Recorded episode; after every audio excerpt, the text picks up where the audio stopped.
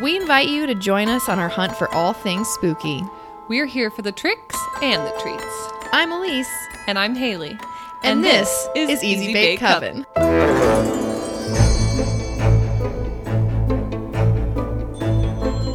I know we don't usually do chit chat on spooky hour, but I love it. I already told you this earlier, but I just like want to use this platform that I have to Oh. share this amazing medical intervention that I learned today. I'm really glad you're bringing this up. This is wild. it's so fucking stupid, but wild. Okay, so we have like a wasp infestation. They're entering my home. I don't know how they're entering my home. It's a problem for tomorrow, Haley, to figure out. Through a black hole. truly a dark void um so literally this morning i thought like there was like seven of them i was just killing Oh them my over and over and i don't like it usually i call matthew to kill them because i don't when i was a kid i stepped on a wasp and it stung like the bottom of my pinky toe Wait, what's it- with wasps in your feet? i know and it was like some of the worst pain i've ever experienced truly Oh, no. Mhm. just because it's such a tender like Yeah. Mm-hmm. space it was horrible and i was at the beach so it was Oh, like there's nothing i could do anyway You're like covered in sand and yeah so i really don't and- like them i really don't like them um Also, what are the chances that you'd get stung by a wasp on the foot at the beach and not a jellyfish on the foot? Right. Like that's way more likely. right it was so weird i was probably like 10 and i just like it was just laying on the ground with its butt in the air and i didn't know and i stepped right on it and it was Asshole. like stuck in my foot my friend's dad had to oh my pull it god. it gives me the heaves just thinking about it. So today I'm like they're they're all like showing up in my house and I'm killing them and I'm like I'm telling Russell to go to his room because I'm like you're gonna get stung and and and until a kid gets stung the first time you don't know they might have an anaphylactic Right. allergy. Totally. So I'm like mm, I don't want to find that out today. Yeah. Then I'm just walking in the kitchen. All of a sudden, I feel something, and I look down, and there's a fucking wasp on my foot, stung me through my fuzzy socks. Oh I was like, god. Psh, good thing you, you little fuckers keep my feet warm because th- Right. these socks are not good for protection. So I'm I was on a meeting at the time. I was like talking Oh to my, my supervisor. And she's a gem. Um, and I was like, oh my God, I just got stung by a wasp. Like, ow. I think this is the first time in probably 20 years that I've been stung by a wasp. And it's in the foot again. And it's in the foot and it hurt. And she was like, "Oh, just use Tums." I was like, "I'm sorry, what?"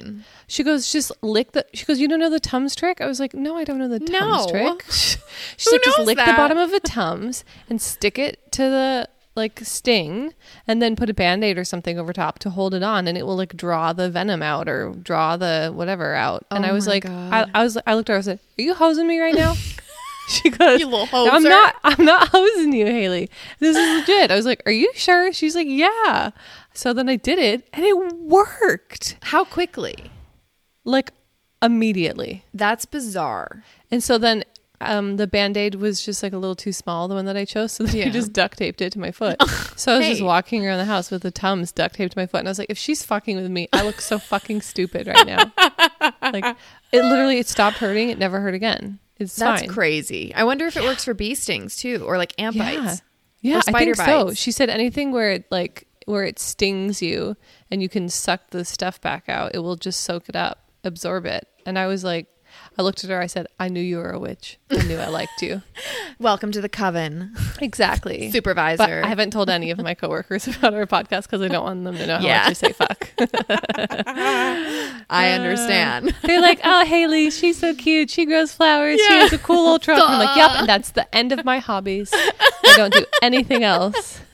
um, before we uh, signed on the house, Mm-hmm. um, the seller's brother was helping us out with some stuff, and he said his wife is into like witchy things, and Mm-hmm. Oh, hell and so yeah. I was like, oh, you should listen. Like I do a podcast about witchy, spooky things. I Mm-hmm. love spooky things, and so then his wife wanted to listen to it, so I sent it, and then.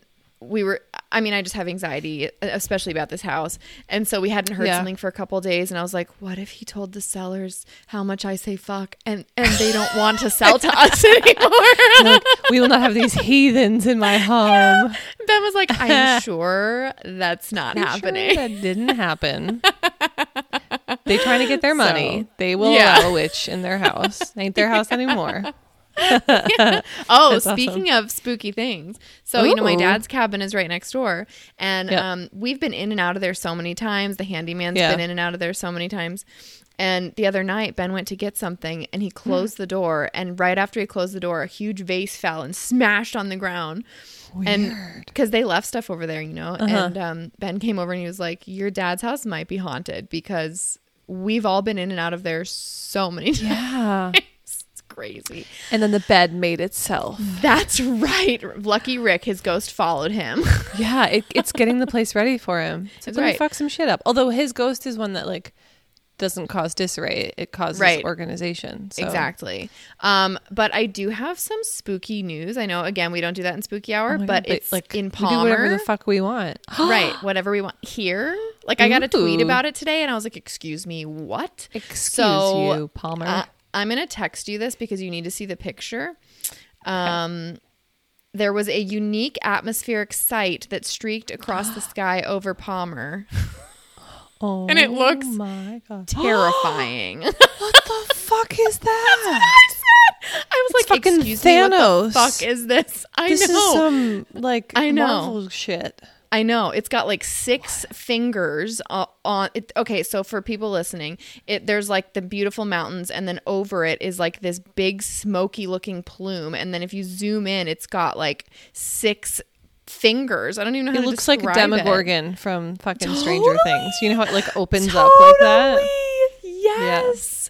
And so all these people around town, I mean, I wasn't out looking at the mountain at that time, but apparently people in like the high school parking lot saw it and people sent in a bunch of pictures and law enforcement and a meteorologist said and I think we're going to roll our eyes at this that it hmm. was likely a condensation trail from an airplane that was illuminated by the rising sun.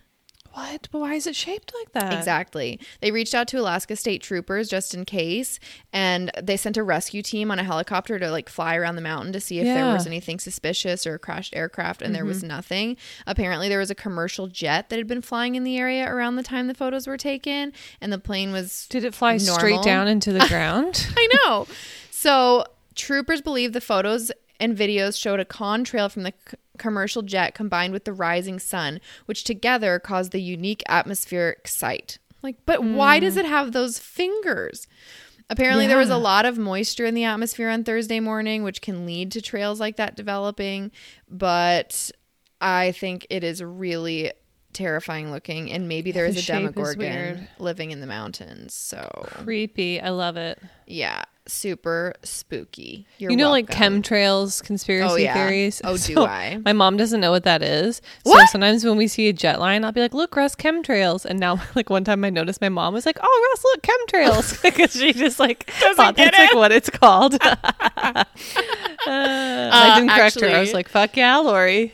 I'm gonna um out myself here. There's a line in the office where Uh-huh. there's this amazing episode called Dinner Party where it's just this Mm-hmm. horrible hot mess of a dinner party. And um, Michael is drinking wine and Mm-hmm. he you know Michael's a total fucking moron. And he says oh this has an oaky afterbirth. And I I'm not like I wasn't like a huge wine drinker when I first watched the show and I no. just like I one day said that to my boyfriend I was dating at the time. Oaky afterbirth. And my boyfriend was like what did you say and You're then like, I "I'm was just doing an office joke." Ha. and that day was the day I was just as dumb as Michael's. oh man. Uh, so let's get into some spook. What are we covering tonight on Spooky Hour, Haley? Tonight it was your great spooky idea. hour, and we are covering unsolved mysteries. Yes. I would There's- also like to there's, say like- that that was like my favorite show when I was a kid. I loved Really? Unsolved Mysteries. Yes. I never watched it until I was an adult, and like the most recent iteration came out on Oh, Netflix. Oh, you haven't seen the OG version? Nope. Oh my god, where like the narrator What comes have out I of like seen? smoke. I know, but you need to see Really? that. Oh yeah, it's like the most 80s ish looking. Like he's got this Mm-hmm. great hair and he's just like we haven't Oh seen them and no reports have been made, but if you've heard anything, call us. that was like the worst version of him. So I was very excited when you suggested this topic. Yeah, there's been so many things that I've come across, and I've been like, "Oh, this is like this would be so good for the podcast," but then I'm like, mm, "It's not. It's not There's not enough enough. there." You know. Yeah. I actually had the opposite problem today when I was looking things up. I was like, "Oh, I want to cover this." Oh, and then I, was like, "Oh, this is an hour." yeah, Yeah. exactly. Uh-huh. Like There I was one- condense it, but it's too good. There was one that was like literally in my head when I thought about the idea for this like, Uh-huh. episode, and then I went to cover it today. As like it was like one of the first ones where I was like, oh, I know, I definitely want to talk about that, and I was like, oh, this is a lot longer than I remembered. I actually could do a whole Yeah. episode about this. totally. Yep. I made some notes of like remember to cover it. Some things I'd Me never too. even heard of before that I was Totally. like, "Oh, yeah." Oh, Reddit is a gem too. It really is. Also, I feel like we should say I know that we just did a spooky hour like two episodes ago, but Uh-huh. you know what? Sometimes life calls for another spooky hour. Yes. So when this episode comes out, Elise will be Driving driving, again. from Florida to Alaska, and I will be literally at Disneyland. So Ugh, I'm so jealous. I would much rather be at Disneyland. uh, I'm jealous that you get to have quality time with your father. I'm not jealous that you have to drive like 75,000 miles. you get like quality time with your father in the most Oh, magical place on earth. So That's true. I also get quality time with my father. Oh, Yeah. So, yeah, sorry. No jealousy. I'm actually not jealous of you anymore. Maybe you'll see some cool shit, right? But like half of the shit I've already have seen. Mm, you've done this drive before. yeah, so you know. Mm. And the last like three days are the same drive Ben and I just did. Yeah. Oh, man. Wah, wah. Yikes. well. I'll just have to listen to our episode while driving and relive these. And then listen to it about 40 times. yeah, then I'll be good to go. Yes. Um, how about you go first? I went first last time. Did you? I don't even remember. Okay. This story is the story of the Yuba County Five. Have you heard of it oh, before? Oh, no. Okay. I'd never heard of it either. I don't know how. Okay. So the Yuba County Five were all young men from Yuba City, California, who all had mild intellectual disabilities or psychiatric condition. They were all good friends and they all lived with their parents because of their mental conditions, whether it was like a developmental disability or they had mental health issues. Mm-hmm. Gary Mathias, M A T H I A S. Sounds good to me. Gary Mathias was 25, Bill Sterling was 29, Jack Huett was 24, Ted Weiher was 32, and Jack Madruga was 30. And they all loved sports. That was like the thing that brought them together. They mm-hmm. loved basketball. And they played for a team for folks who and in this at this point they called it mentally handicapped. It was a Oh, team yeah. for people who were mentally handicapped called the Gateway Gators. And they were about to participate, isn't that cute? Mm-hmm. In a week long tournament that was sponsored by the Special Olympics. And the winners of the tournament would win a trip to LA for a week. Sweet. So they were like stoked that was about to happen. Some of them had even like laid out their uniforms on their beds for the next day, like because they were so excited. Oh no. They were like, make sure I wake up in time, mom and dad. This was really important to them. So the night before this tournament was supposed to start, the night of February 24th, 1978, they all went to a college basketball game at California State University, Chico. After the Davis team won the game, they got back into Madruga's car and they drove short distance from Chico State campus to a market in downtown Chico. And they bought snacks and sodas and cartons of milk for the um, drive home. And the clerk remembered exactly when she checked them out. It was like almost 10 o'clock because she was pissed that this big group of people came in like right as she mm. was closing because closing I feel time was 10 Yeah. right? So she was mm-hmm. like, "Oh yeah, I remember those guys. They came in like right before I closed, and I was pissed about it. That was the last time that any of them were seen alive." yeah. So at their houses, some of their parents had stayed up late to make sure that they came home, and when morning came and they hadn't returned, Oh the police were called. I'm piecing together a couple different articles here because one of them just like didn't mention this. So um, that same evening, this guy named Joe Schons or Schons was 55 years old, and he was having car trouble, and he had a mild heart attack. Oh no. They, I guess they were like, I don't where they lived. They had to drive through like the mountain pass, I think, to get home. Okay. So it was like snowy because it was still February. And so this guy Joe, his car has got had gotten stuck in the snow, and he was start, started trying to push it out of the snow by himself, and that's why he had a heart attack. Oh gosh. So he tried to flag people down for help and he thought he saw a group walk by, but he also was like, I was kind of out of it, so I might have been Right. hallucinating. But um, so he like sat in his car and just like rested for a while until he felt better. And then he decided to walk. He felt well enough to walk to get help because his car was stuck or broken down.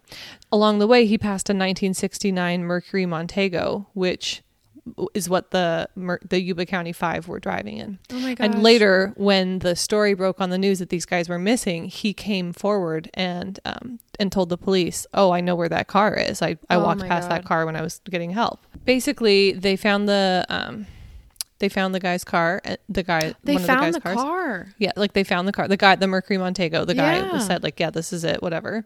They found it, and they had no idea where the guys were. There was like no sign of them Oh my god. right? On June 4th, when most of the higher elevation snow in that pass had melted, a group of motorcyclists had gone. I guess there was like a trailer that was maintained by the Forest Service at a campsite. You know how they do that? They do that in Yeah. Alaska, right? They have like hunting trailers or whatever. Yeah. So these so. these guys on motorcycles went to a trailer that was maintained by the Forest Service, and the campsite was about 20 miles from where the Mercury Montego had been found, and the front window of the trailer had been broken. When they opened the door, they were overcome by the odor of what turned out to be a decaying body inside, which was later identified as Weiher, one of the guy's bodies. So searchers returned to that area. They followed the road between the trailer and the side of the um, the the guy's car that they had left behind. And the next day, they found remains later identified as Madruga and Sterling on opposite sides of the road, 11 miles from where the car had been. Madruga's body had been partially consumed by scavenging animals. Only bones remained of Sterling, scattered over a small area. And I don't know how, but they said autopsies showed they both died of hypothermia. Huh. If there's only bones, I'm not really sure. right. they How do you determine but that? I don't know. That's what it says. Deputies speculated that one may have succumbed for, to the desire for sleep that marks the condition's final stages. You know, you get really Oh, tired right before you die of hypothermia, and the other refused to leave his side. Maybe so. Then he had the same. You know, he eventually also Wow. succumbed to it. Two days later, part of one of the other search parties, Jack Huett's father found his son's backbone under a manzanita Oh, bush two miles northeast of the trailer. His shoes and his jeans nearby helped identify the body. Next day, a deputy sheriff found a skull downhill from the bush, 300 feet away, confirmed by dental records to have been Huett's. His death was also attributed to hypothermia. Crazy. In an area to the northwest of the trailer, roughly a quarter mile from it, searchers found three Forest Service blankets and a rusted flashlight by the road, but it couldn't be determined how long those items had been there. Since Mathias, M- Mathias, do you think it's Mathias or Mathias? Maybe Mathias. Mathias. But there's a there's an H, so that's weird. Yeah. I'm going to say Mathias because Okay. Mathias just sounds weird. Okay, anyway. Doesn't really matter. Since he had presumably not taken his medication, he was the one, like, they didn't find any part of his body. He was the only person that didn't find any remains. So they distributed photos of him to mental institutions all over, but no trace of him has ever been found. What? So, evidence in the trailer was Weiher's body on a bed with eight sheets wrapped around it, including his head. The Oh autopsy showed that he died of a combination of starvation and hypothermia. He had lost nearly half of his 200 pounds.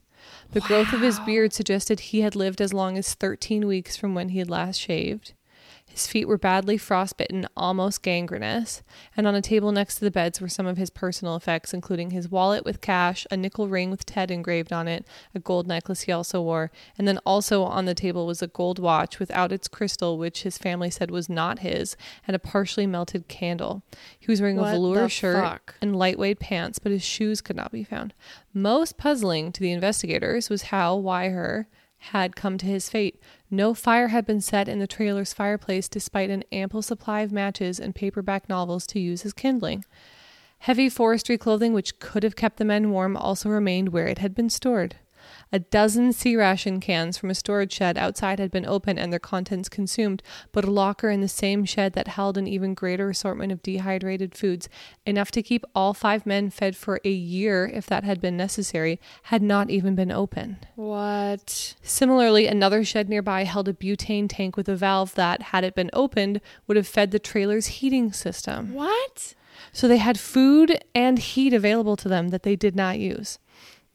Okay, so wait, I have a quick question. So, Uh-huh. um, you said the mental capacity of these folks was. I, think mean, it fluctuated.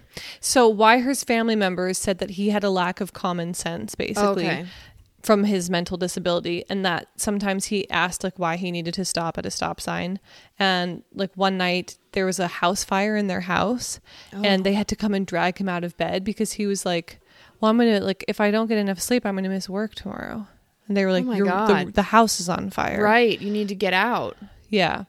Um, it also seemed that Weiher had not been alone in the trailer and that Mathias had po- and possibly Huett had been in there with him. Mathias's tennis sneakers were in the trailer and the C rations had been opened with a P38 can opener with which only Mathias or Madruga would have been familiar from their military service. Mathias, his feet perhaps also swollen from frostbite, could have decided to put on Weiher's shoes instead if he had ventured outside. The sheets all over Weiher's body also suggested that one of the others had been there with him, as his gangrenous feet would have been in too much pain for him to pull them all over his body by himself. Wow. Like, it's just nonsensical. It's like the the American version of the Dyatlov Pass, you know. Yes, yeah, truly. So then I guess there's like kind of new information in 2020 that um, someone did a podcast about it. Yeah. I'm like, we couldn't even like do an hour. Right. someone did a whole podcast about it. But they dug a lot deeper than I probably would. They re- requested a full digitized um, copy of the case notes from the police. And as they're going through it, they found an internalized memo from the sheriff from October 8th, 2020 that says Gary Mathias is believed to be a victim of foul play. This case remains open as a missing person slash homicide case. It is in the best interest of all involved that this letter not be forwarded to the Mathias family. What? Which is just like, what? What? So, Who- are there any theories of what they think happened? No, like not that I could find. Wow. People have no idea. The guys were maybe driving through the pass, had car trouble or something like that, and then, but like hiked 20 miles to a shelter. They could have just kept so walking down the road and then didn't use all of the resources in the shelter and then all got split up. Aliens.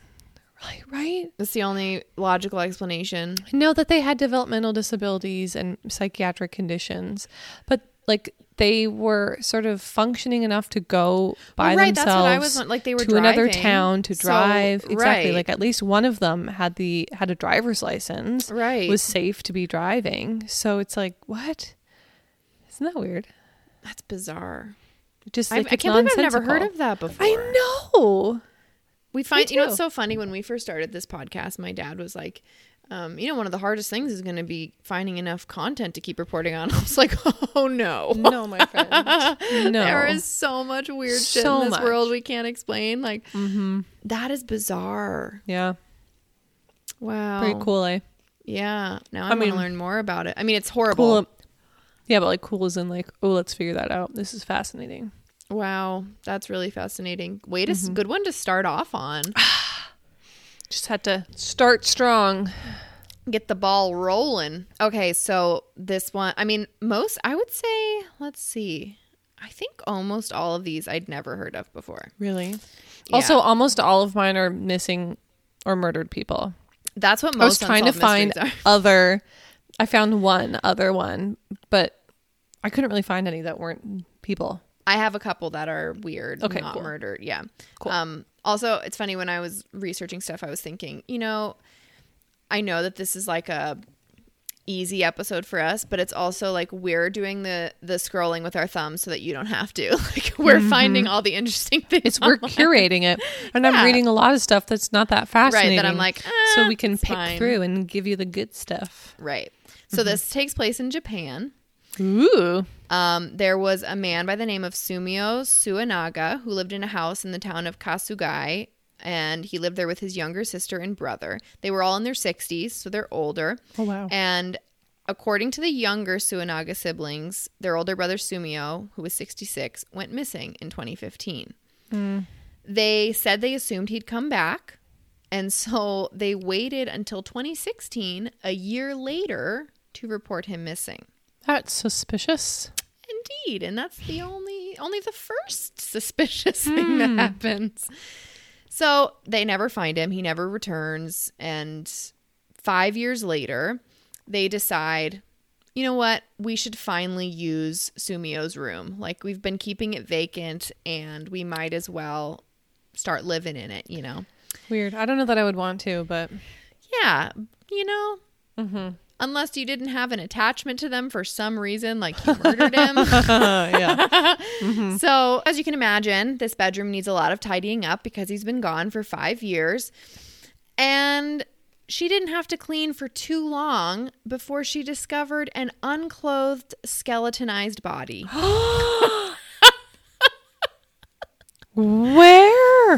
In the bones, she says, quote, I found something that I think are human bones, she informed the police. And when they arrived, they confirmed they were indeed human. What? And while they were initially not able to determine the individual's age or sex, they think there's a high probability that the body is her brother Sumio's. And Sumio was the legal owner of the house that they all lived in. It's not very big, it's small. And so it's startling to imagine that these siblings would not have smelled a dying body and that they wouldn't have looked in his room for him. when he went missing, Mm-hmm. was it like somewhere weird? um, His body? let's see. Like all the all the articles say the same thing. Let's see. They're not as sensational as us, so I could see in Japanese media them not being like their bones Right. were scattered on the bed with flesh still clinging to them. Whereas in America, they'd be like, "Do you want to see some pictures of the bones? Right. We'll put it on daytime television. Kids can see." Right. Well, the other thing that's weird is that they said that you know again this is a small house and they never saw him. Like, wouldn't you have seen him They never leave? and then smelled it, right, like They how didn't see flies coming out underneath his door. very suspicious. And there's no um like case or anything. There's no charges or conspiracies or I mean, there's obviously conspiracies. They weren't- I yeah, think they I weren't could think of one or two. But yeah, there's no charges. so that's very strange. And I read um a few things about uh bodies just showing up in weird places where like how did you end up there? Um Weird. yeah. Actually, I have another one that I could just throw in right here because that one was so short. Um, this is right from Reddit. It's from user Nina Nina twelve thirty four. Oh yeah, yeah, Nina. Yeah, but there's actually a real story. It's a real news Uh-huh. story, but I'm just going to read what she wrote because she did a really good job. In 2006, 23 year old Robert Hornbeck, a soldier at Fort Benning, went to Savannah to visit family. He went out bar hopping with a friend. His dad came to pick him up at 3 a.m. His dad called, and Robert answered, saying, Dad, I'm on the stairs. Then the call disconnected. He was missing for the next 10 days. In the nearby DeSoto Hilton Hotel, guests started complaining about a terrible smell whenever the air conditioning came on. Because, yeah, you normally smell decomposing bodies, right? Mm-hmm. A worker went down to check the problem and found Hornbeck's body inside the air conditioning unit. He wasn't staying at the hotel. Somehow he got inside the hotel through an employee entrance door that was supposedly locked, but there was no sign of forced entry. He would have crossed a dark, empty ballroom and gone through a maintenance door. He climbed up 13 steps so steep they were like a ladder. From there, he went down a dark hallway next to the AC unit. He'd have seen three panels that opened into a unit, a large one and two smaller ones. The police actually checked inside the large one, figuring no one could have gone in the smaller ones. When they later checked again, they found Hornbeck had climbed through the middle door, which was only 14 inches wide. Cold air would have immediately blasted him when he opened it. He crawled down through the duct and somehow got past rotating fan blades to crawl even further inside the unit. He was eventually hit by another fan blade and died inside the unit. The police found no signs of foul play and it was ruled an accident. so crazy. I, had, I had this one on my list too. I read about You it did? years ago. Yeah, and I was like, but how? How? How? I don't know. I don't know how. Like uh, to How me, is it there seems not like foul foul play. Yeah, exactly. How is there not foul How play? did he fit in there? and How why? did he? Yeah, like why would he go in there? Especially after just texting his dad. right. You know, It makes no sense. doesn't make any sense at all. So it's one of those those are my two of people dying inside places they're not supposed to die in. Yeah, dead bodies in places they're not supposed to be. Exactly. And how did they get there? Okay, this is my one non-dead body one. Oh, good. Go. or non like missing human. This is the story of the Montreal UFO, which I'd never heard of. Have you? Oh no. Mm-mm. I'm like, I'm a bad Canadian. You know, Yeah, French really. Canada is just a little different from the rest A of Canada. A bad so- Canadian and or a bad ufologist. Truly. Come on, be better. I'm letting down all of my most important parts of myself. um, this is, or it's called the Montreal UFO or the UFO of Place Bonaventure. Oh. It's it's apparently often regarded as one of the most well known and best documented Canadian UFO cases. It like, just keeps getting worse for you. yeah, who the fuck knew? Um, but then this person also said they couldn't find a ton of information on it in English because it happened in, in French Oh. Canada. So mm-hmm. that made me feel a little bit You're better. a little off the hook. A little bit better. So around 7 p.m. on November 7th, 1990, unusual lights appeared in the sky above Montreal, above the Bonaventure Hotel. There were eight yellow lights arranged in a circular pattern with white beams of light shining outwards. The hotel features an outdoor swimming pool on its rooftop, and guests and employees present at the pool at the time were the first to notice. Although most of the reported sightings were made by people present at the hotel, many people in the streets around the hotel and in the surrounding area independently reported similar accounts. Hmm. this to me is always when you know it's like legit, when lots Yeah. of different people see the same Totally. thing, not Totally agree. together, you know? Mm-hmm. Like when they're like, there was 50 reports of UFO. I'm like, that means there was a UFO. Right. Has I'm not saying be. it was an alien, but there was something, you Yeah. know. There was some unidentified flying object. So the ho- this is kind of funny to me. The hotel employees alerted the local press and the police. I don't know that I would call the press necessarily. Well, I guess it's kind of similar to Call like uploading it onto That's social true. media. This is 1990, Right. so, they didn't yeah. have the I Twitters. would Instagram. I would go live, so to and then they would use your Instagram live for the news. So Mm-hmm. so the press arrived first before the police. Classic. Classic. Uh, hey. Ah. Apparently, perplexed by the situation, the police officer called for backup. So then the RCMP came, and because I guess UFOs fall into our RCMP jurisdiction because it's federal, I don't know. So the RCMP dispatched an investigator to the scene to assess the situation and to gather testimonies. A journalist took pictures with 35 millimeter film camera. The, I guess it's hard because it was dark, so the pictures are not Yeah. super detailed. But in the pictures, you can easily see three bright lights and some white beams around them. Although, if you look more carefully, you can distinguish three to four additional lights. And the journalist said that at the time he took the pictures, he could see the clouds pass underneath the UFO and block some of the lights, which explains why they don't all appear in the picture. Wow. Traffic controllers of the two nearest airports were contacted. In both cases, their radar couldn't detect anything. And additionally, the St. Hubert military base was contacted, but their radar couldn't see anything either. Because the thing appeared non threatening and there was a lack of radar detection, the Canadian military decided not to get involved and just to let the RCMP handle it. And they tried to send a helicopter to look at the UFO from the sky. Like it was there for that long that they were like, let's send a helicopter up. But they couldn't get authorization. I guess there was something else going on and the helicopters were on standby because there was like some other crisis happening. Hmm. So at this at some point during this whole ordeal, a Cessna passed over the hotel right under the UFO, and the people who saw the plane said that it appeared to be flying much lower and to be incredibly small relative to the UFO. But then the person who wrote this also pointed out that sizes and distances are um, Relative. like yeah, at that scale, it's just Yeah. like it's all in the sky. So it's kind of in the dark night sky. It's kind of hard Yeah. to say. The UFO was last seen from the hotel at around 10 10 p.m. Not because it flew away, but because of an increasingly dense cloud cover, which completely obscured it. Bummer.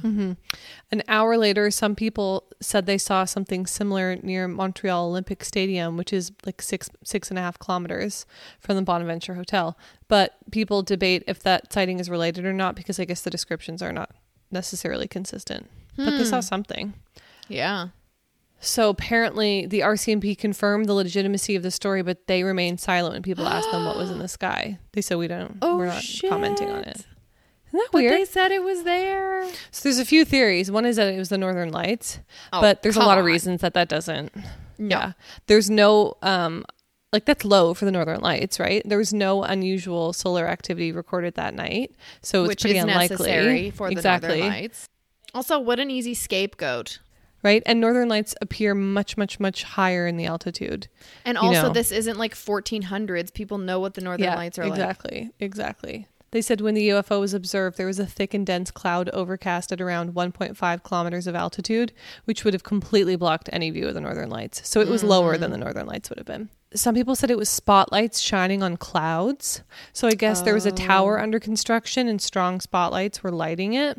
And so in the days following the incident, a lot of people were like, it's just a reflection of those spotlights or those spotlights were hitting the clouds. But Possible. what's crazy is the police officers that were present at the scene that night went to the construction site and had them turn off all the spotlights to see if that's what was causing it. So Oh, we know it wasn't shit. that. I kind of love that the police were like, "Fuck mm-hmm. yeah!" Like they like believed it and like we're That's investigating amazing. too. Uh huh. Some people said that there could have been other spotlights from somewhere else downtown reflected in the clouds, but it just seems unlikely. There's a lot of reasons that it seems unlikely. Another more recent explanation involves light pillars. Have you heard of this before? No. It's some like meteorological phenomena where light pillars, they're kind of like rainbows. And it's when there's um, light reflects on microscopic ice crystals in suspension in the air. So it's like, it's kind of like northern Oh. lights, but like it just, there's just like Yeah. pillars of light in the sky, basically. Huh. The weather conditions that night were not right for light pillars to have formed. Well, yeah, I Uh, feel like with clouds in the sky, it would be like Yeah, know, yeah. And so something sense. about like the temperature and altitude and this and then that, they were like, no, it doesn't make sense. Hmm. And also they said usually that like light pillars are really, really big. They're high up in the altitude. So you would see it over like a whole town. It wouldn't be like lights Oh, over one place. Yeah. So who knows what it was? I'm gonna find the photo right now so we can look Super at it weird. together. Isn't that crazy? yeah, Kind of fun. Yeah, send me the picture. oh hell yeah. Yeah, This is believable. spooky and I love it. Send it. Send it. Oh, those do not look like light pillars. That looks like a UFO. Right? Wow. And so low. Seems like Yeah, like, that's right weird. over. Super creepy. I feel love like it. if I like use my imagination, it looks like there's kind of like a sphere shape on the outside of them. Like, do Mm-hmm. you see what I'm talking about? totally. Like they're in the center of like a sphere that's cut off, Yep. which makes sense for UFOs, at least I as Ho- love it. Hollywood has shown me. I truly love it. So it's funny that you should mention mystery lights because I have some mystery lights of my own. Where are they? Arizona Ooh, I've heard about this before, in but I have never dug into it. This is another one where there's like dozens and dozens of reports, right? Yeah, very Yes. many. Okay, tell me everything about this. So this was on March 13th, 1997, and a mm-hmm. string of five lights in a V formation appeared in the sky above Phoenix, Arizona. I literally just got goosebumps. This is my So dream. good. This is all I want to see in my life. The National UFO Reporting Center reported that the first call about the lights came in around 8:16 p.m. from a retired police officer, so you know he's not So you know it's shitting legit. Mm-hmm. people. Yeah, exactly. And that report was about 2 hours north of Phoenix. After that, the National UFO Reporting Center began to receive a slew of calls south of Paulden, Arizona, suggesting that the lights were moving in a southeastern direction. Oh, so cool. Apparently, there were over 700 witnesses. Isn't that nuts? Yep. Including pilots, police officers, and military officials who were all calling the UFO reporting center. Wow. Some described the lights as orbs, others said triangles, but a large number of witnesses described the lights as part of a singular massive craft that made no noise. Oh my god. Your dream. Literally. Around 10 p.m., a second set of as many as nine lights appeared in the sky. A laser printer technician, Dana Valentine, claimed to have witnessed the craft from his yard in Phoenix. He said, We could see the outline of the mass behind the lights, but you couldn't actually see the mass. It was more like a gray distortion of the night sky, wavy. I don't know mm. exactly what it was, but I know it's not a technology the public has heard before. Oh hell yeah. Air traffic controllers could not see anything on the radar despite seeing them in the sky with their own eyes. Oh Frances Barwood, the 1997 Phoenix City Councilwoman who launched an investigation into the event, said that of the over 700 witnesses she interviewed, the government never interviewed even one. Because they knew what the fuck it knew. was. Mm-hmm. Yes. Mm-hmm. Yep. So pretty crazy. Are there any pictures of it? Like, did anyone get photos? Let's see. Ninety-seven. We had cam. We had a camcorder in ninety-seven. That's right.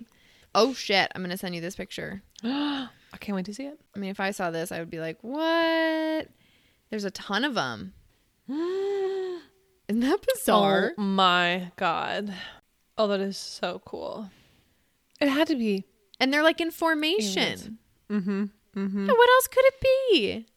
Or like, the U.S. military was testing out technology, Equally as terrifying. or Russians, which is the most terrifying option. the most. I would rather that it's aliens than Russians. Oh yeah, mm-hmm. Feel safer in our night definitely. Because mm-hmm, mm-hmm. at least there's a chance that aliens come in peace. Yeah, right. We know the Russians don't. Mm-hmm. Isn't that nuts? So cool. I love it. Yeah. Um, okay, have you heard this story of Lisanne Froon and Kris Kremers who went missing in Panama? No. Oh my gosh, this one's real creepy. So on March 14th, 2014, students Lisanne Froon and Kris Kremers traveled from the Netherlands to Panama, where they were going to um, assist local communities and they were going to volunteer with kids and learn Spanish and just kind of have a vacation too. So somehow there was a miscommunication that led to them arriving in Boquete, B O Q U E T B O Q U E T bouquet. E. T E. Oh yeah, bouquet. Yeah. Sure. Too early for their program. And in her um, diary entry, Kremer said that it was they were rude and not at all friendly.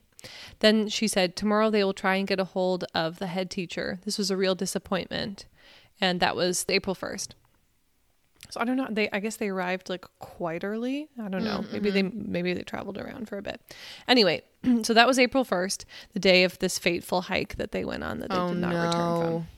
So they wanted to try and see as much as they could of the surrounding area. So they hired a guide to show them around on April 2nd of 2014.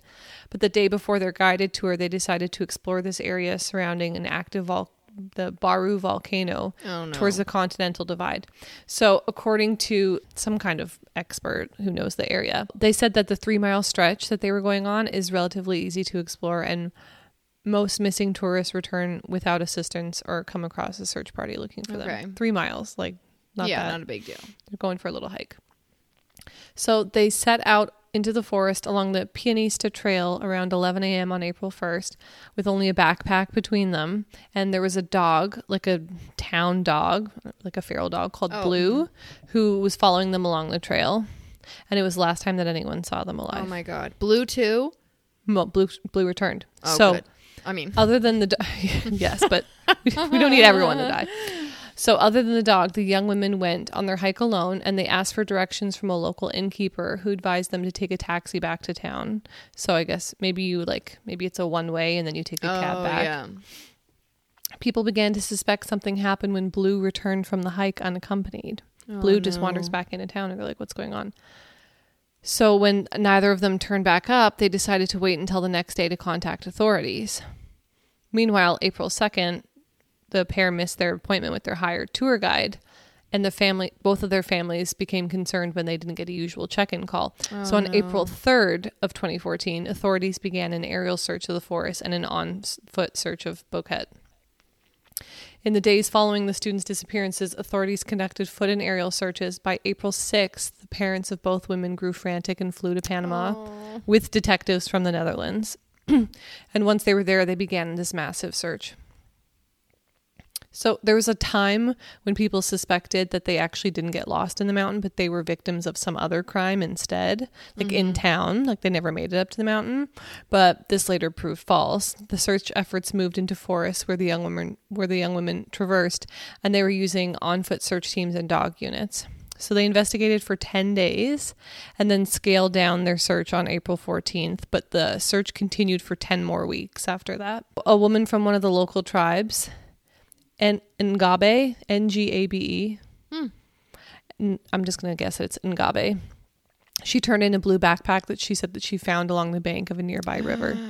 The backpack contained sunglasses, a camera, two cell phones, money, two bras, Froon's passport, and a water bottle. Why would So after- bring two bras on a hike? Or like they got really hot and sweaty, so they took their oh, bras took them off, and put okay, them in the yeah, backpack. okay. It's I kind of guess. strange, though. Yeah. I've never done that in my life. No, me neither. Also, I'd wear a sports bra on a hike. Right. I would just wear a me. sports bra. So after finding their phones, the authorities had a lead. Once they examined the phones, they unraveled a confusing and grim timelines. The phones remained active for nearly 10 days after they went missing. So during this time, they both repeatedly called for help. They called 112, which is the emergency number for the Netherlands, as well as um, 911, which is the number they use in Panama. Right. They made numerous emergency calls a few hours into their hike. Logs show that they managed to connect connect only once due to the poor reception in the forest, and the connected call was stable for about two seconds. So it connected once for two seconds. After the attempted calls, the phone stayed on for some time. Kremer's phone showed that someone entered a wrong pin several times. And accordingly, her phone was powered on one last time on April 11th, 2014. Both phones went dead afterwards. So they went missing on the 1st, and her phone was active up until the 11th. Given the timeline, authorities assumed at least one of the women was alive at the time, which was five days into their big search. Right. Just like, it just doesn't add up, you know? No. So the girl's camera that they found in the backpack showed even more evidence of what Oh, might have no. might have happened. There were more than a hundred pictures, and you can see them online.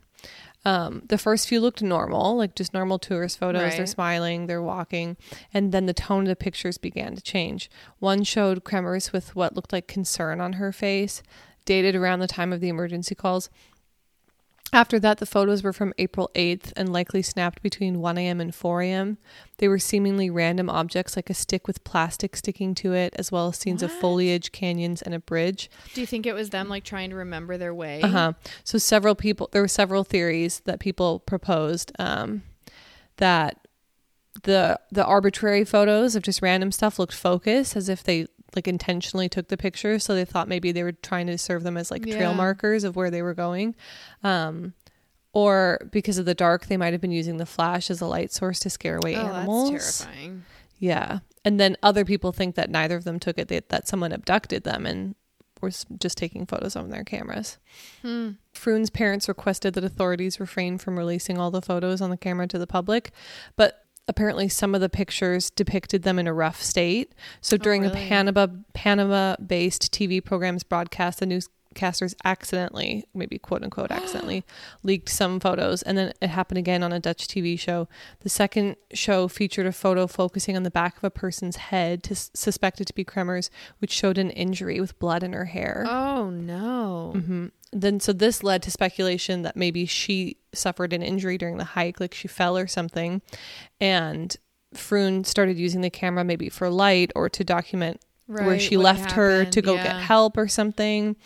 And if harm came to her, then maybe photos could have been used to help people f- figure out where she was. Like, she, okay, you stay there, I'll go get help. And she took pictures along the way or something like that. Um, so after they found the backpack, they started searching again, but in a different area along the this they call it the Serpent River near the village of Alto Romero, and this was far from the trail that they had originally set out for, meaning that they either got lost or they changed their itinerary. And this time, the search turned up Kremer's clothing, which was neatly oh, folded and no. arranged on the river's edge. Ew, that's Yeah. weird. The shorts appeared zipped and folded, placed above the waterline about a half mile upstream from where the local tribal woman allegedly found the backpack. Curiously, the garments showed up on the opposite side of the river from where the women took all their photos. Weird. So that's just weird. I'm like, why is it folded? How's it folded that long after? Two months after discovering her clothing, further searches finally turned up human remains. They found a shoe behind a tree along the river where the backpack had appeared, apparently, and it contained a sock, an intact human foot, and ankle bones with enough flesh for DNA testing. By the end of August that year, DNA tests linked the foot to Froon, and then investigators later found more bones and bits of skin, numbering up to 33 skeletal fragments. Then they found bits of Kremer's skin in the jungle. Oh no. So while the women were evidently dead, none of the evidence explained how the bodies were in pieces. They said likely scattered by the river over time, and no marks on the bones indicated damage, and some of the bones appeared bleached. I don't really know if that means like Like bleached the from sun, sun. or- or- yeah. right? The only other suggestion of injury was remnants of bones from Froon's foot. Um, though a broken foot wouldn't have killed her. So they thought maybe it looked like she had injury on her foot. Weird. Maybe Yeah. she got stung by a wasp. We know now that she had just had Tums. tums. Did she have She would have been fine. she would have been totally fine. Um, so the, they were like just kind of grasping at straws like what happened to these women Right. you know the investigators talked to the innkeeper that they spoke to and you know when they were asking for directions on their way and the innkeeper innkeeper said no they were totally alone there was no one with them but then the police later learned from a facebook post that the pair had met with some people before their trip that day and in the post froon and kremer said that they had shared brunch with two dutchmen on the last day that anyone saw them but it doesn't really seem like the police and like followed that Suspected lead. anything. hmm Weird. So, almost a year after they had traveled to Panama initially. In March 2015, investigators basically suggested that their their theory, which was that the women most likely suffered from some kind of an accident along the trail and then became lost in the forest. And then they, they had thought that Froon had either fallen a great distance and died either in or near the river, and that the foot would support that theory, and that they said that the breaks in her ankle could only have occurred from a fall from a great height. Um, the What photos about the taken. clothes? Right. The photos taken showed the date when the women tried contacting emergency services, likely after she suffered her injury, but in the dark they couldn't find their way back. And then they then they guessed that Froon died trying to exit the forest, leaving Kremers dead or dying, and then the remains decomposed and because of the river and the rain and everything, you know, it was just like scattered and there wasn't a lot left. Um, a lot of people, though, think that the Panamanian authorities completely botched it. Um, they said the whole thing was a mess. There was no chain of custody established for the recovered evidence or remains. So, like, people were touching it. You know, they, you know, usually, like, if you have a ba- like an evidence bag from a crime scene, Right. then you like trace every person that touches that and everywhere it goes. They didn't have anything like that. Um, that there were 30 fingerprints found on the backpack that not only remained unidentified, but none of the indigenous people involved with the case had had their prints even recorded. What? Mm-hmm. Um, that they said that the condition of the electronics was not consistent with where it had turned up. So their phones and the camera didn't That's look like it had been in the jungle for weeks and weeks, you know? Yeah, like And- that'd be pretty obvious looking at. hmm Like there was no damage to the stuff at all. And then that there was a deleted photo off the camera, but police seemed to ignore that. That's so there's, like, suspicious. Yeah. But Also, also the there's ways to recover that. Like they there is software where you can go in and recover yeah, deleted and it seemed like they didn't seem like they were interested in doing that. And then they pointed out that um, the like the skulls and other major bones were never found, and they wouldn't have broken down that quickly. So there's like That's something weird. there. Um, there's like a theory that the indigenous people killed them. There's another theory that they killed and ate them, but I don't know if that's just like oh, xenophobic, racist. right. You know, like I don't know if that deserves anything, but weird that they found their stuff, that the clothing was folded. Mm-hmm. You it's know, all very weird. who knows? Um, other people said that the deaths were the work of cartels or organ traffickers, which would explain why they didn't find the rest of their bodies. Right. You know, maybe they were kidnapped or like tried to be kidnapped and sold into something. I don't know. Who knows? Um, and then some people say that the police just basically wanted it to like be wrapped up with a bow like oh they fell and had an accident and we don't want to look into it any further because it would really hurt tourism the idea that it like would be You could dangerous get there murdered and sold into slavery on the trail. Between t- 2009 and 2017 over 24 other tourists have gone missing in this area or turned up dead Dang, that's a lot that is a lot. yeah Wow. so some people said that maybe there's a serial killer there Maybe that there's like still internet internet sleuths who are trying to figure Those it out poor girls. but it's hard because it seems like maybe the authorities there mishandled it Wow. so you don't have a lot of like solid evidence to go that off of That wouldn't you be know a huge surprise. right Okay, this next one's really weird. uh, this is called The Body on Somerton Beach. Have you heard of this? yes Oh, you have? Is it on your list? it was like one that i looked into and then i was like no this is too much to do in one night Oh, really? the- yeah. I have like I found like a great little recap. like a little uh-huh Yeah. it's so it's fascinating It's this is bizarre. so remember at the beginning when i was like oh there's one that i was like oh i could totally do that It's what comes to mind and i Yeah. was like no it's too much that's the one oh, should I wait? Should I save it? No, no, you can no. do an No, no, episode no. on it. Are you sure? or like do like do it now and that'll be like a teaser different one? we Okay, like okay. do it long one day then okay, we'll do it long. Do it We'll long do it and long one day. we'll take our sweet time Uh, so on December or in December in 1948, a body was found on Somerton Beach in Adelaide, Australia. It was a man who was dressed in a suit with polished shoes and his head was slumped against a wall. And authorities thought the cause of death was probably heart failure or more likely poisoning, but when they did an autopsy, no trace of poison was found. There was So no creepy. so creepy. There's no wallet, no identification of any kind, and all of the tags in his clothing were cut out. The fingerprints that authorities took of him were also unidentifiable. They even took a photo of the body and put it in newspapers, and no one was able to identify who this dude was.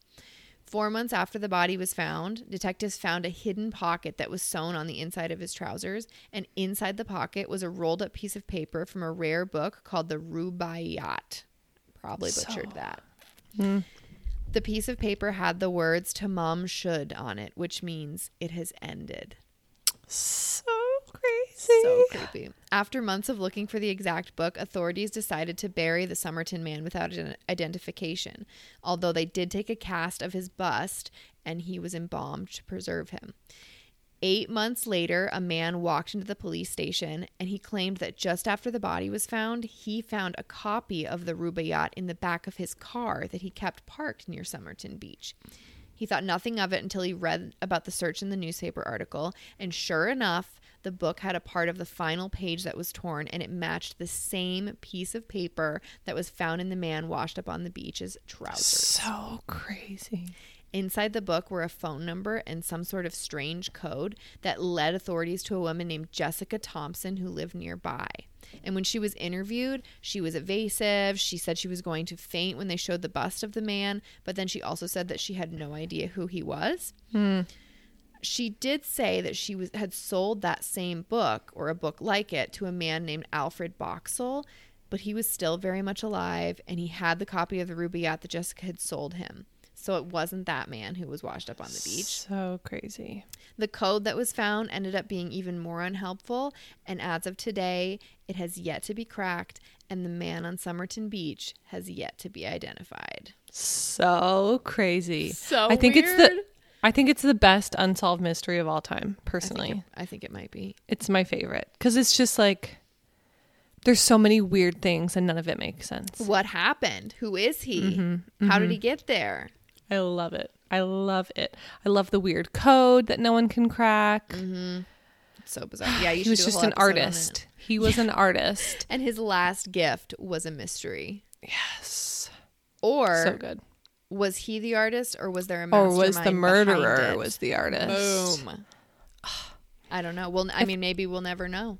If I become a serial killer one day, I I only hope to have the level of artistry displayed in That- this case. The little did. cutting of the of the little words out and putting it in a tiny little pocket and then just tossing the book and then like a sinister code and oh And Yep. then just offing yourself. Mm-hmm. And I will never oh no I'll kill other people and like it won't be me. talk about like a very dark message in a bottle. like taking it very far. yes. Yeah, I love it. Uh, okay, what you got? This one is really weird. Oh, And it's maybe kind of solved now, but not really. okay. something sinister. This is one of those ones that I read years ago and I was like, oh, that would be so good for the podcast. And I was like, no, it's Oh. quite brief. Okay. So on August 8th, 2013, this guy named Brandon Lawson arrived at his home in San Angelo, Texas, where he lived with his girlfriend of 10 years, Ladessa Lofton. Between 1045 and 11, they got in a fight. He hadn't come home the night before, and apparently he had ongoing substance use issues, but he had been clean for six months. So uh, Lofton thought, oh, like you were using last night. That's why you didn't come home. You're Oh, out yeah. partying or whatever. Um, his brother Kyle Lawson later claimed that he thought Brandon had taken meth right before he disappeared. Oh. So there's probably drug use involved here. Around 11:30, Brandon Lawson called his dad in Crowley, Texas, which is a 3-hour drive away, and said I'm coming to stay at your house cuz I guess mm. their fight was so bad that he was like I'm leaving. Mm, Bummer. So at 11:54, he left his house to go to his dad's house, driving in his silver Ford F150. Great choice of truck, if I may say so mm, myself. Mm-hmm. at 12:30 a.m. on August 9th, he called Kyle, his brother, and told him that he'd run out of gas. He was pulled over on U.S. State Route 277 between San Angelo and Bronte, Texas. So Kyle claimed that during the call, Lawson told him that three expletives are chasing me out of town. I don't know if it's like oh. three fuckers, three shits, something, are chasing me out of town. Three nasty words. Yes, or it could have been a racial slur because Right. then later he clarified th- that it was the Mexicans in the neighborhood. Oh, I bet they were expletives in the mm-hmm, racial mm-hmm. way. so then Kyle asked, "Are like are you hallucinating?" And he said, "No, I'm not hallucinating." So Kyle, and this is this is also really weird to me. It's after midnight. Kyle and his his wife and their four year old child get in the truck to go help him. I'm like, you could Oh. just leave your wife and kid at Right. home. So I find that kind of strange. It's not really like paid attention to, but whatever. So they drive to Lofton's house and they get a like a jerry can, fill up with fuel, and they continued making calls to each other. But Lawson wouldn't hold a conversation with him, and like would usually just end the call after a few sentences. So I think that's why he's like, oh, he's probably tripping. Yeah. At 12:50 a.m., Lawson called 911, which this is so insane to me. I guess they don't have a 911 dispatch. It's too small a town, so Oh, it boy. rang at a local nursing home in Robert Lee, Texas. Yeah, I don't know if that's just like I don't know. I There's don't the unsolved mystery right there. right, right. so he told the responder that he'd run out of gas and that he needed the police. And during the call, he made several confused or incoherent statements, including, Yes, I'm in the middle of a field, inaudible, pulled some guys over, right here going toward Abilene, on both sides. Then he said, My truck's out of gas. There's one car here. The guy's chasing me, inaudible, to the woods. Please hurry. So he's all What? frantic. He said people are chasing him. Several minutes later, at 12:56 a.m., a trucker called 911 to report Lawson's truck, which was parked in a hazardous manner on the road. Oh, So he'd like left his truck in the middle of the road or something. Between 12:50 a.m. and 1:15 a.m., Lawson received and made several calls with his brother, his girlfriend, his neighbor, and the 911 dispatcher. Those poor cell phone reception caused several of these calls to go straight to voicemail. And after 1:19 a.m., all calls to his phone went straight to voicemail. At oh, around 1:18, Kyle called Lawson, who sound at, sounded out of breath and claimed he was bleeding. Shortly after 1, a sheriff's deputy arrived at Lawson's truck, but he wasn't there. Kyle arrived at the truck, the brother, at 1:10. At the time, he was on the phone with Lawson, who said, "I can see you. I'm right here." But no one could see him. right? Like what the fuck? So he's like in a different dimension? Like who the fuck knows? So Kyle said, I guess he had a he had an active um, arrest warrant. So Kyle was like, well, maybe he's like hiding because the police officer is here, even though he's the one who called nine one one, and he said he needed police. Meth, I don't know. Right, meth. So after talking to the officer, Kyle drove a short distance up the road and parked the car to wait for his brother to appear because he thought like I'll just go up the road. He's not going to come out because the cop is here. Maybe he just told me, um, you know, I see you. I'm right here. I see you. So after 30 to 45 minutes of waiting, sitting there with his wife and his four year old, he just finally left because Oh his God. brother never showed. Right. So he left the gas can in the back of Lawson's truck and then later returned to the truck at 5 a.m. where he was surprised that Lawson hadn't returned. oh God. So at 8 a.m., they had the truck towed. And until very, very recently, that was it. They never heard from him. They never saw him. What happened Nothing. recently? So it's funny because I like went to search this story because I wanted to share it. Yeah.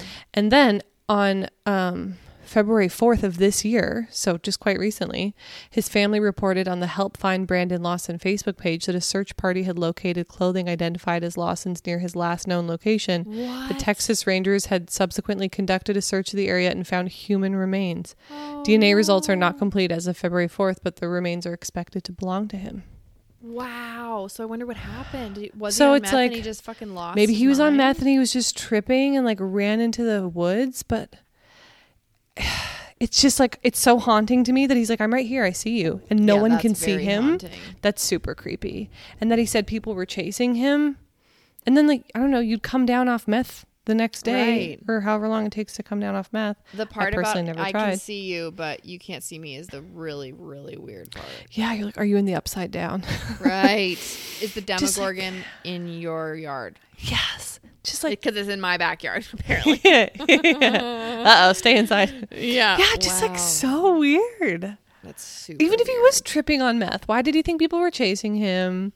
Like there it's not like they were I don't know, like where could he have gone? They were right, Right. there. He was right Is he like there. hiding under the truck? Like what is he what? Yeah. Super weird. Yep. Um, okay. Have you heard about the boy in the box? No, what's that? Oh, this one's really sad. Oh no. Um, so this is from an article called all or from an in, from a website called allthat'sinteresting.com and I find this very interesting. I have seen that website before. yes, this article is by Katie Serena. So this is the story of America's unknown child, which is what the ah. headstone of this little baby boy's Oh no. resting place reads. So, in February 1957, a guy was hunting muskrats and he went out to check his traps north of Philadelphia. And as he was moving through the brush, he found a small cardboard box that was just laying discarded on the ground. Oh no. And inside, he found the naked body of a boy wrapped in a plaid blanket. And then this Dead? douchebag, yeah, dead. This douchebag was worried that police would confiscate his traps, and so he didn't tell anybody, ignored it, and just kept on hunting. Oh my god. I know. Several days later, a college student was driving down the road, and this seems a little hard to believe to me, but he says that he noticed a bunny running alongside the highway and he knew there were traps in the area, so he stopped to make sure the animal was safe. I'm like, That's weird. Where are you going to put it? like, You if there's traps all over, like, yeah, and it's it's hard to catch a wild bunny. I don't know if like they they're pretty Yeah. fast. They hop actually. And then as he's sifting through the underbrush searching for traps, which again, like they could be anywhere, he comes across this box. And he was worried about interacting with police, but he actually reported it, thankfully. And police discover that there's this young boy between three and seven years old, and they hoped he'd quickly be identified because someone must be missing him, but their hopes were dashed. Uh, Wait, how old did you say he was? between three and seven years old. Isn't that heartbreaking? Yeah. The boy was very malnourished. He was scrawny and dirty. His hair was matted. It seemed to have been recently cut, as clumps of it still hung to his body. His body was also covered with surgical scars, most notably on his ankle, groin, and chin. And they fingerprinted him, hoping to find a match, but there wasn't one. What? And if he has had surgical scars, you would think that there would be a record of him in a hospital Right. system. They put out over 400,000 flyers throughout the Philadelphia area as well as other towns in in Pennsylvania and they did a forensic facial reconstruction and showed like a happy smiling version of him. It's a really it's a really poorly done reconstruction. I think it's creepy looking. I don't like it. Uh, they but they put these flyers in police stations, post offices and even included in the envelopes with gas bills, whatever those are Wow. um, but no one came forward. The crime scene was searched several times, but apart from items of the kid's clothing, there were no leads, and his identity still remains a mystery. Wow. Of course, there are some theories. Mm-hmm. In 1960, an employee of the medical examiner's office was told by a psychic that the boy in the box had come from a local foster home. The hmm. police inquired about the boy and found blankets similar to one that he'd been wrapped in hanging on a clothesline, as well as a bassinet that was sold in the same box that the boy had been found in. But hmm. The employee theorized that the boy had been born to the daughter of the man who ran the foster home and that his death had been accidental, but there was no connection that was ever made between the boy in the box and the foster home other than those blankets. Another theory um, a woman who only is referred to as M came forward and she claimed that the boy had been purchased by her abusive mother and abused for several years in the home. She claimed that the boy vomited up a dinner of baked beans and then the mother bashed his head against the wall as punishment. And while bathing him after that punishment, he died. They did follow this lead because they found baked beans in the stomach of this boy. Um, and his fingers appeared to be water wrinkled, but both of those pieces of information were not shared with the public and they were encouraged by M's description of the boy as the child fit what she said this boy looked like. Um, she said that his hair had recently been chopped, and there was also old testimony from a man who claimed to have seen the boy being placed in the box near the woods. But unfortunately, police eventually let the theory slide because they found that M had a history of mental illness. And when they tried to corroborate the claims with neighbors and friends, they said they'd never seen a boy or a child in the home and that it was mm. just ridiculous. There have been other theories that have come forward, you know, smaller ones, but unfortunately, it's never been solved and nobody knows the identity of America's unknown child. Wow. I wonder if they could exhume his remains and do any kind of DNA testing now that it's like Yeah, come so far maybe. with ancestry.com and stuff. I don't know if you can see this. Oh god. Wait, that's Isn't that horrible? Yeah. Is that that's him. That's not the reconstruction. No, that's him. How sad. This is the reconstruction. Sweet baby boy. Here's the here's the box. Wow. Isn't that disgusting? Yeah. What the fuck? man? Here's this so creepy gross. ass reconstruction. Mm, yeah. extremely horrible and sad and another one that I was like how have I never heard of that like Yeah. Wild. How sad. I mean I don't know do- I don't know that you could get away with something like that today because think of how far we've come with Yeah. technology and yeah it's That's but then you really also serial killers anymore. I mean, there Right. are. They they kill sex homeless workers. people yeah Yeah, But then you people think about- people on like native people on reservations and stuff. Right. Like that. Do you remember um that story a few years ago of that family who had like a ton of kids and they kept them like chained to their beds? Yes. Yeah. they, Something like to that. renew their vows at Disneyland. Yes, disgusting. Um, but I just think about that sometimes that like that shit's going on right now.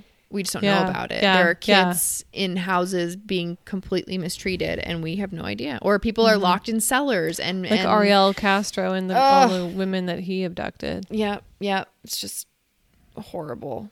But I think it's less now than it was. Even just the fact that like counties talk to other counties. Yes, now. is helpful. 30 right. years ago they didn't. I guess No. 30 years ago they did. We're old. 50 years ago they didn't. 30 like 30 a years ago in the time 60s they didn't. Yeah. Wait a minute. Wait. 30 years ago was the 90s. when I Oh, hear about a movie that came out in like 2005, I'm like, oh, it's not that old. I'm like, Oh, I'm like, oh, last year. Wait. Actually, it is. It's mm-hmm. pretty mm-hmm. old. Yeah. So I'm trying to look for one that's not a downer. In the summer of 1942, people of a small town outside of San Francisco saw something strange in the skies. A sagging, broken looking blimp was falling out of the sky. It was me skydiving naked. Oh, what's that? That's, That's Haley's fat ass.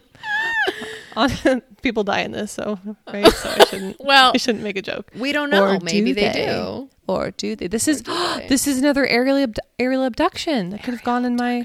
Was that my right. Is that my first episode? No, No. no. The lamp was. Lamp. This was Yep, my second. Mhm. I can't believe I still remember that. I don't even know my own. I don't like what what fucking day is it? What is this we in? podcast? Easy bake hosers. Oh yeah. okay, so a sagging, broken looking blimp was falling out of the sky. On its way down, the blimp stopped on a rooftop, then ran into a group of power lines. The blimp's weight was enough to take down the power lines, causing a huge amount of damage to the surrounding area. Nearby citizens rushed to assist the crew of the blimp, only to discover there was none. Everything within the blimp's cab looked normal, with radio and engine functioning perfectly. Perhaps even more oddly, none of the parachutes or lifeboats were missing. What? Wait, why are there lifeboats in a blimp? Do In case it crashes in the water, maybe. Maybe just like in case. But also, how big is the inside of a blimp? No idea. My dad has ridden in the Goodyear blimp before. What? Isn't that cool? I think That's twice. badass. Back in the day when Ford had money, they used to get to do exciting things. Oh, it was for Ford. Oh, that's so Yeah. cool. Now they're like, here are some Subway sandwich Right. coupons for two of your Here's employees. a, a different kind of blimp.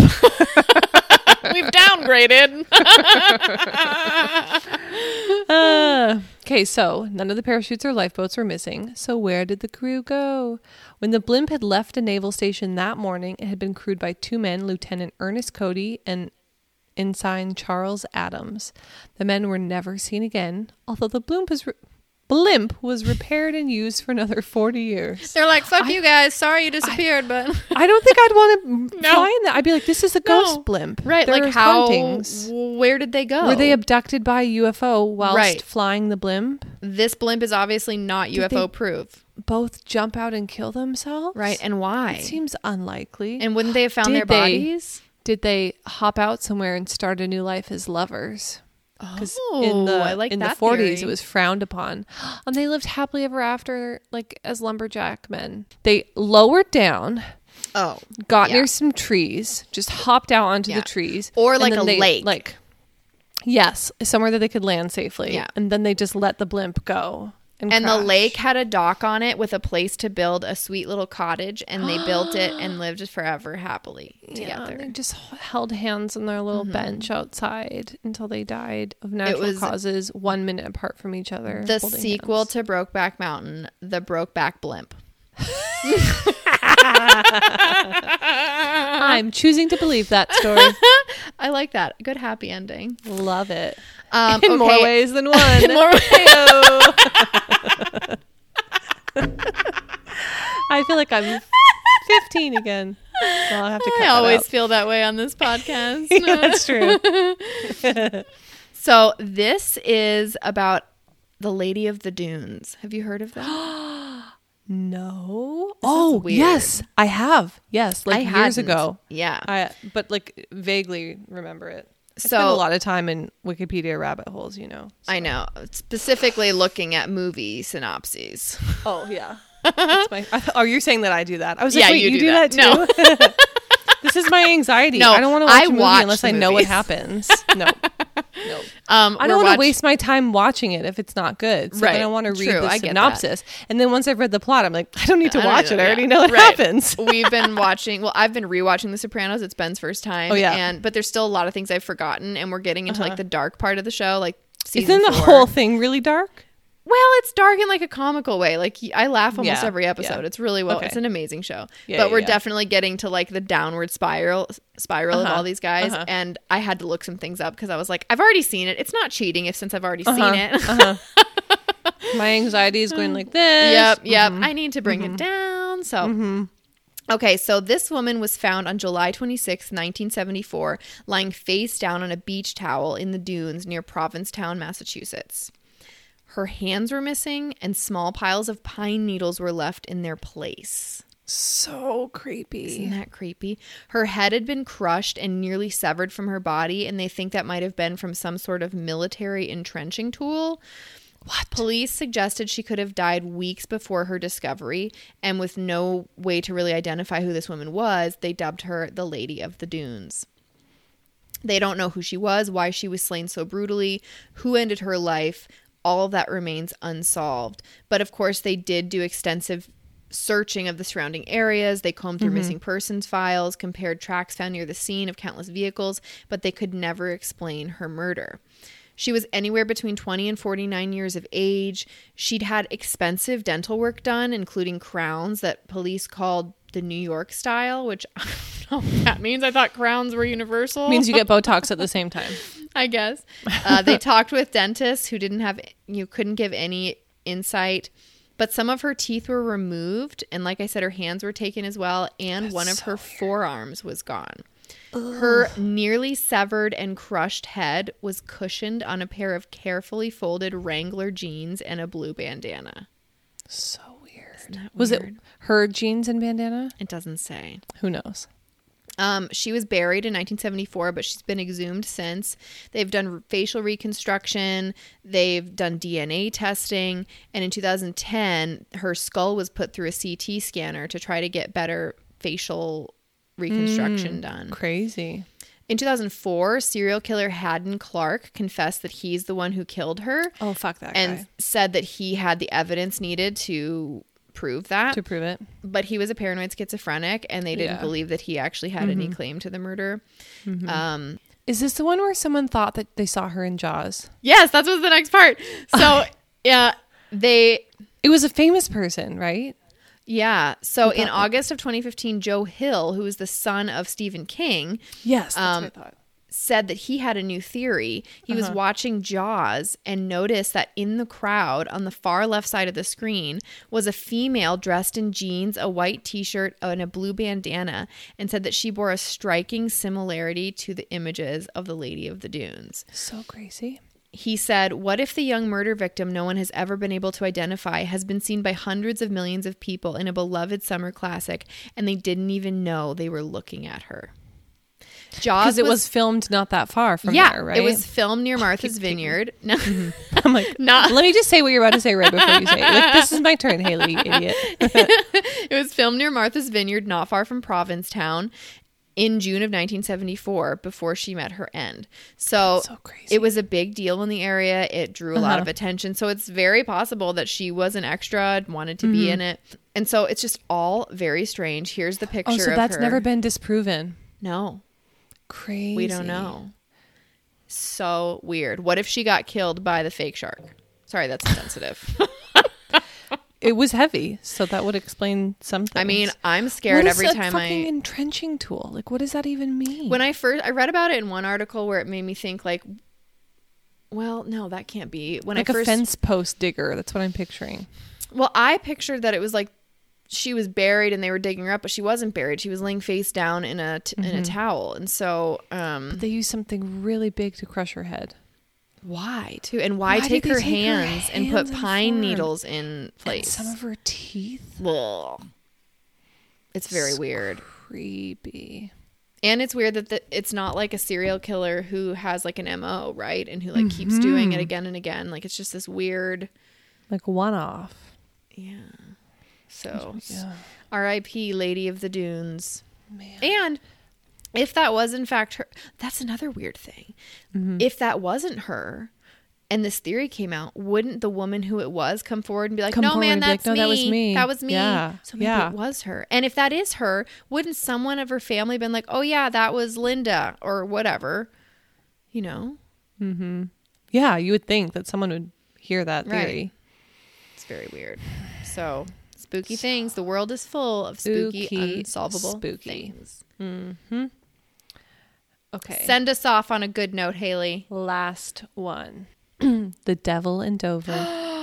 That's great alliteration. Snow fell on the night of February 8th, 1855, in county of Dover in England. When residents awoke the next morning, they discovered sets of hoof-like footprints surrounding their homes. the marks were about four inches long and three inches across and covered somewhere between 40 and 100 miles of tracks. Oh shit! Holy shit. That's really long. also, there's This a really big discrepancy between 40 and like- 100. Krampus. it really does. February 8th, you're a little late, bucko. Yeah. Your season has passed. The hoof marks were all in a single line, which a four legged creature could not produce. Hmm. Terrified citizens believed that the devil had come to Dover. Oh, definitely. Some locals had the footprints leading straight to their front door, leaving them especially spooked. There have been many theories about what caused these prints, but none of them have ever been confirmed. That's actually scary. That scares me. Well, do you remember there was a story from Florida years and years ago? I think it was Clearwater Beach. I'm pretty sure it's Florida, where there was like monster footprints on the beach, and it was determined that it was some guy who had like created these shoes who like to freak oh, the town fucker. out. So yeah, this could be the same thing. it could be, but maybe it's the devil. Um, yeah, like I'm the devil and I are chill, so that doesn't worry me. But some kind of like evil creature. But okay, like the devil and you are chill, but then imagine that the devil is Black Phillip in the witch, Mm, hard and then no. it's not chill anymore. Hard no. Every time I'm like, I want to get goats so bad. I was like, I've fucking seen the witch. It's not happening. I see how this ends, Haley, and it's not good. It's not. I'm not gonna get stabbed in the fucking heart by Black Phillip.